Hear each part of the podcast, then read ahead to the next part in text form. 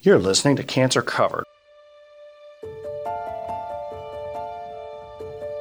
Cancer doctors and cancer patients are always eager for new treatments.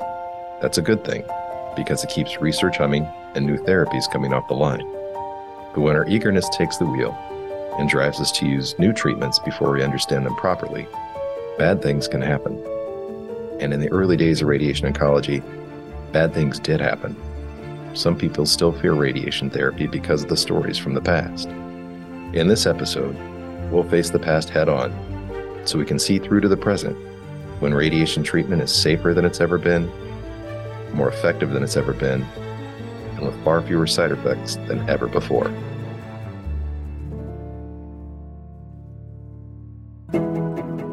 You're listening to Cancer Covered with Green Bay Oncology, where we explore pressing cancer issues and look for ways healthcare professionals, patients, and their families can cope better together. I'm Dr. Mitch Winkler. Like it or not, the past has a powerful influence on how we think today, even our thoughts and fears about cancer treatment. To better understand where some of our preconceptions about radiation therapy come from, I sat down with my partner, Dr. Michael Guiou, radiation oncologist, to talk about the history of radiation therapy. Michael, I've been rereading The Emperor of All Maladies by Siddhartha Mukherjee, which is a history of oncology. And, you know, it's really hard to blame people for having a dim view of oncology because our field has a pretty checkered past. Yeah, absolutely. And that's true of radiation oncology as well. Oh. Wouldn't you agree? Yep. I think today when people talk about radiation, I mean, the word itself is is kind of loaded, but you know, radiation is nuclear bombs and Chernobyl and Fukushima and radon that you have to pay to get shielded in your house. But that's not the view that people had of it in the early days. No, I mean, it was actually something magical. I mean, when Röntgen first published his first paper in 1895, it was like this magical ray, which he called an X ray, X being the algebraic variable for unknown you know, and, and it was just, it kind of took off like wildfire. There were people that were creating diagnostic units months after this paper. So he's a physics professor. He, he produces this paper and now people are producing, you know, diagnostic x-ray units. And then probably six months after this, there's this guy in the US, medical student at the time, who has been experimenting. He creates his own vacuum tube and starts experimenting with it. His friends notice that he's got like red rashes on his hands and his skin, which is like this radiation dermatitis that he's got. And then supposedly, although the data around it is a little sketchy, that he treated a patient with recurrent breast cancer, I think April 1896 or so. So fall 1895, Röntgen publishes his paper. Spring 1896, we're treating patients having absolutely no idea what we're doing. Absolutely no idea what we're doing. So the bar to go from innovation from you know the lab bench to take it right to the bedside was a lot lower then than it is now. oh yeah, like you go to a hardware store, get some stuff, make it, and you start treating patients. I mean, that's this guy that was treating patients. He was a medical student. He didn't even have his medical credentials. There was no regulatory commissions. You know, you treated someone, the cancer got smaller, so you went and did it he actually created a company before graduate medical school to start treating patients. So yeah, the regulation was was non-existent and the understanding was non-existent. You treated someone until your skin got red and then you knew you gave enough. But who was this guy? Emil Grubbe, a medical student at uh, Hahnemann University down in down in Chicago. So an, an industri- I guess industrious, you could call him, mm-hmm. young man who decided to start treating patients probably before he should have and doing things before he should have. Ultimately became very well respected in the field, published a lot of papers and did a lot of research. Unfortunately, suffered for his lack of knowledge of what he was doing. Uh, he had suffered multiple, multiple cancers throughout his life. He had anemia, more than likely from his repeated exposure from radiation. Ultimately had his left hand amputated, I think, from either tissue necrosis or multiply recurrent cancers because he was in the room with these patients treating them. So, mm-hmm. yeah, it was an interesting guy. Where did they get the actual radiation at that time? I mean, it's not like it was. I mean, he discovered it because, if, if I remember right, is as you said, he worked in a vacuum tube factory or something of that sort, and so he industrial workers even then were regularly exposed to radiation. Right. I think everybody knows about. I think also did the radium clock dials and things of that sort. But I mean, where were we getting therapeutic radiation from at the time, or is it known? I mean, a lot of these things were units that people were making sort of on their own or with some help with people that had some experience in mechanics. But you know, these weren't, you didn't go to a company and buy something. You go from a paper that describes the x-ray to making these units. That's a, it's a pretty big jump. And a lot of it was sort of people that I guess were handy and had workshops and could put these things together.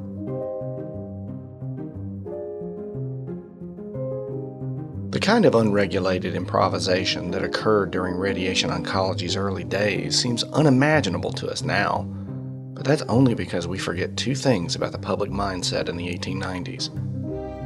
People were desperate for new ways to treat cancer because they had so few options, and no one really understood radiation's dangers.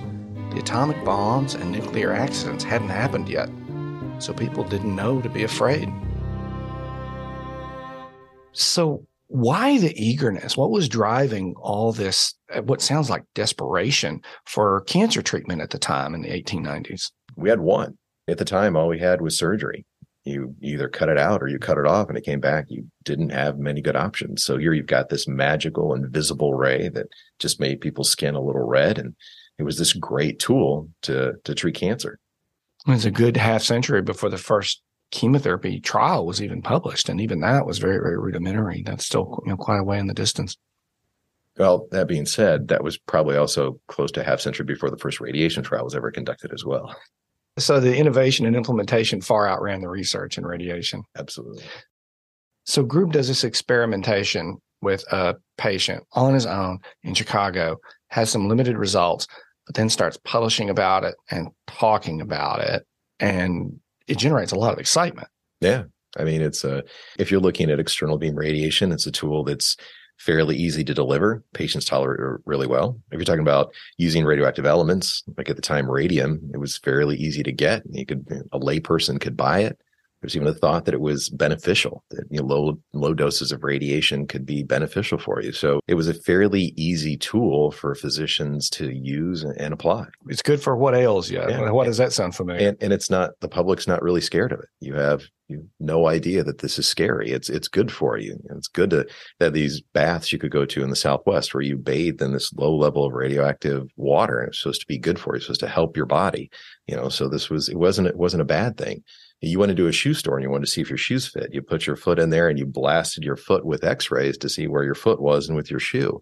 You know, nobody was afraid of it. So there's a quote that is mentioned in Dr. Mukherjee's book uh, from this time period during the early excitement phase from a Chicago physician who, uh, writing in a paper, says, I believe this treatment is an absolute cure for all forms of cancer. I do not know what its limitations are. But we started to find out that there was a real downside to some of this experimentation. Oh, absolutely. I mean, you so these radiologists that begin to have necrosis. They're in the rooms with these patients. They're holding shields, and so you're getting soft tissue necrosis of their fingers and their limbs. You're getting high rates of uh, skin cancers. Uh, these doctors are developing anemia because it's impacting their bone marrow. So we're sort of learning through this firsthand experience with these providers what the downside of, of radiation is. What kinds of things would happen to patients who would go through repeated exposure to some of these early treatments? I mean, things might look like they're they're going very, very well, but some of the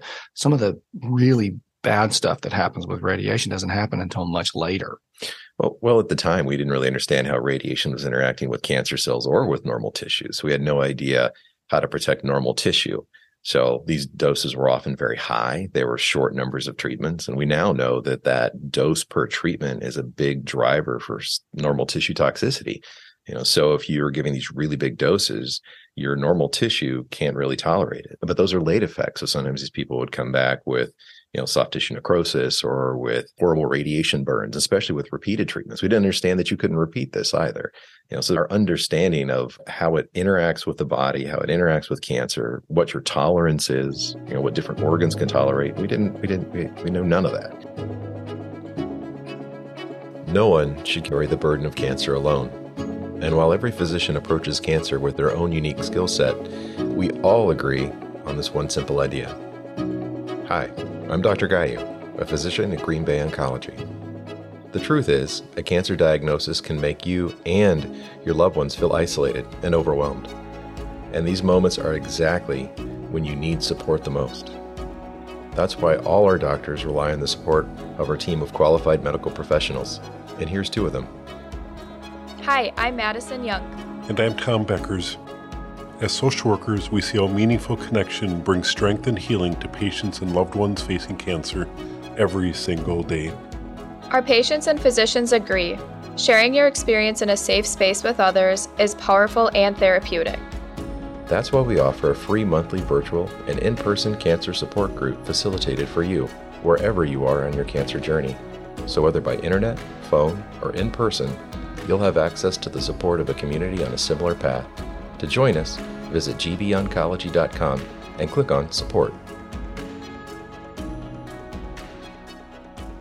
When did we finally start to think, okay, this is promising, but we really need to cool our jets here and do this properly. When did when did some rigor and uh, an eye to safety start to appear in the field of radiation oncology? Well, I mean, clinical trials started being conducted probably in the 60s and the 70s, you know, outright clinical trials. Field of radiobiology probably preceded that. I do know that we developed these weapons that could kill a lot of people in just one fell swoop, realized we need to understand what we were doing and so the development of nuclear weapons infused a lot of money into the field of radiobiology, sort of understanding how radiation is interacting with normal tissues. And a lot of the funding even today still comes from, you know, from the government for that you know, presumably with the military experiences that we have with radiation and the, you know, bombings of Hiroshima and Nagasaki, and then seeing what happened to the populace there. And then, oh, you know, not just the destructive power of radiation, but also the, you know, the awful kinds of things that can happen when radiation is exposed to tissues. Presumably that went a long way to injecting some helpful caution. Sure. Sure. And I just think the cautionary tales of physicians that were developing these horrible side effects over time and really beginning to realize that this magical treatment also had a downside, had a darker side to it. And the need to understand that and control it and harness it was was paramount. What happened to some of the early innovators? I mean, a lot of them died of cancer. I mean, uh, Grubbe did. He died of a metastatic squamous cell cancer. Marie Curie, I mean, you know, an amazing woman who whose research gave us so much an understanding with, with radiation. I mean, she died of aplastic anemia you know, at the time they were working uh, without any shielding, without any protection, without any understanding of what they were what they were doing, handling things like uranium and polonium, and so I think that a lot of those early innovators, you begin you begin to see them suffer the side effects of their passion and their science, that that begins that gives you some pause. How much of our ability to dose radiation safely has come from technology Oh, it's it's completely come from technology. So, you know, Grubbe started treating patients in 1896. The ion chamber was developed in the 1930s. And that's when you could really calculate dose, right? Before then, it was the skin erythema dose. Your Skin got red, you gave enough, that's what you needed to do. So, the ion chamber, we can actually calculate doses in a very rudimentary way. ways compared to what we do now but you could calculate doses and understand what you were delivering to patients. That's, you know, almost 40 years before we could actually calculate what we were delivering to patients in, in a real way and understanding what that was. I look at the history of radiation that back in the day when Grubbe was irradiating people and, and we didn't know what we were doing. It's a little bit like the Wild Wild West. You know, you're in the Wild Wild West. Mm-hmm. There was, it was sort of lawless and you kind of did whatever you wanted. Uh, and it's it's funny when you compare that to today because I tell patients and other doctors, we're probably the most anal retentive group of physicians in the hospital. We double check something and then have someone double check that, and then someone double checks that before somebody gets treated. So it's the research also is is in your training. We you studies and the evolution of the of, of treatments for different disease sites is something that is just ingrained in your head and understanding how things evolved and understanding the dosing and understanding normal tissue tolerance. It's just a yeah. it's just a very different world than it was than it was back then. Uh, it's also a world now where where good is not good enough. It has to be the best it can be. You know, so when someone gets a rate and comes in for radiation, we see you, we we get your your planning done, and you come back a week, week and a half later. Well, during that week, week and a half, there's a lot that's going on. Working through multiple iterations of the plan, getting an achievable and safe plan, and that's your starting point. That's not your end point. That's your starting point and then working on that to try and get that as as good as it can possibly be. And refining the dosing pattern, refining the location. You know, you guys do a lot of computer modeling, yep. and I'm sure another one of the big factors that's changed it besides awareness and a in a sense of caution, but it's also just the technology that we have to actually control the dose. Oh, absolutely. I mean, the plans I talked about, if you were doing those by hand, it would take you hours, if not days. Now computers can run those iterations in seconds. You know, so you can come up with these plans that no one could have dreamed of, you know, even 30 years ago. So yeah, the technology is driven. It's also driven safety. You know, back in the day, you could put a patient on the table and the machine didn't know whether you're treating the right leg or the left leg, you could zap it. Well, now that's all built into the systems. You you really can't treat someone back in the day when Grubbe was irradiating somebody. It was this big field, and yeah, you you hit your tumor, but you also hit a bunch of other stuff around it. Now with pinpoint techniques using multi-beam arrays, you can you can really send high doses of radiation into very confined places and try and spare those tissues that live right next to that. Things that before that were just getting blasted. You know, I tell people that the early stages of radiation oncology was like a shotgun era. You hit your you hit your target, but you hit everything else. Now we're kind of more in the sniper rifle era that we can really go in and pinpoint things.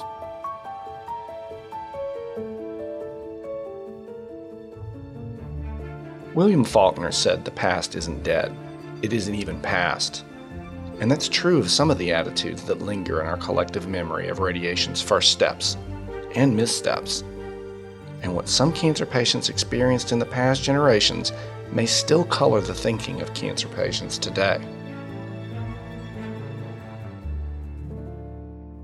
Do you think there's still lingering fear on the part of the public from the early days of radiation therapy? No, absolutely. Because I mean, the early days of radiation therapy weren't that long ago. I mean, we still have people that had a grandmother that was treated in a different era, you know, that had horrible skin burns, or someone had got treated for head neck cancer and had horrible, horrible burns, was never able to swallow properly again.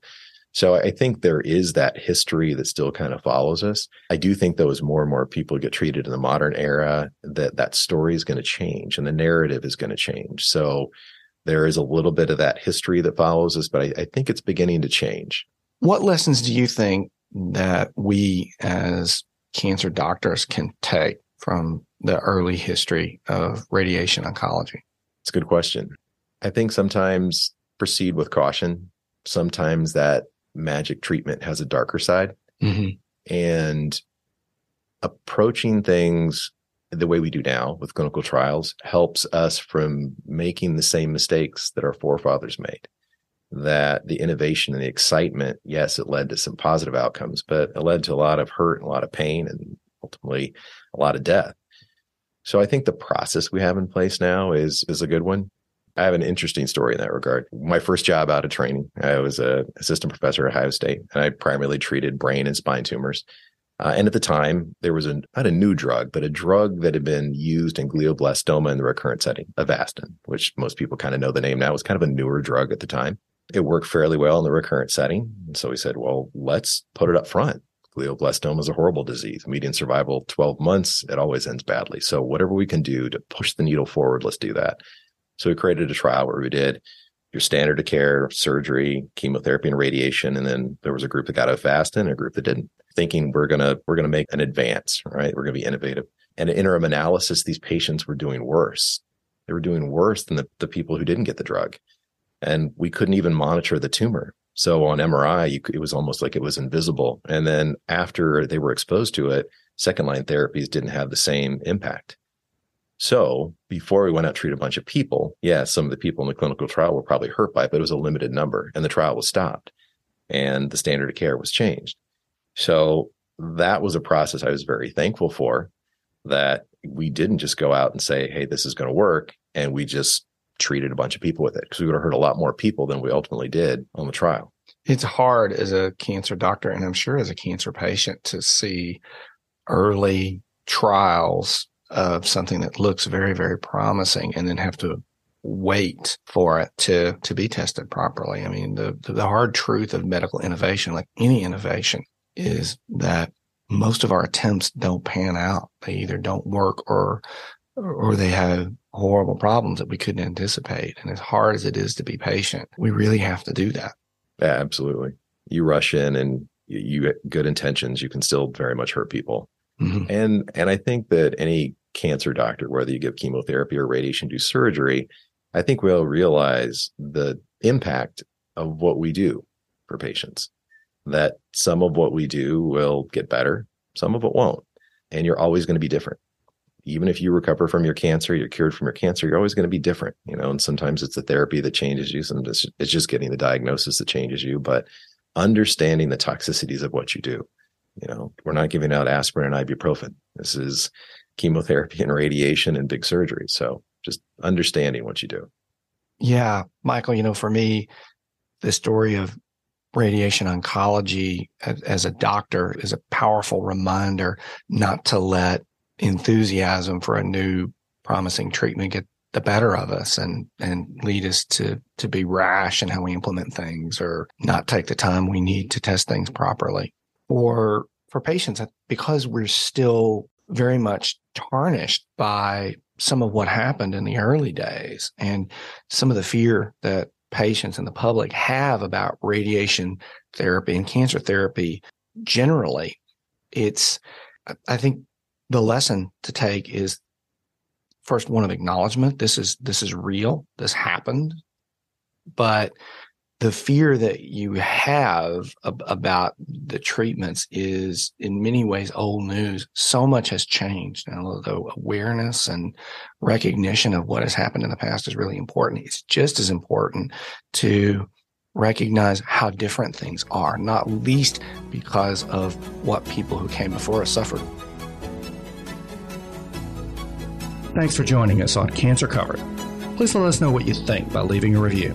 To learn more, read our blog, request an appointment, search available clinical trials, or even apply to become a member of the team, go to gboncology.com.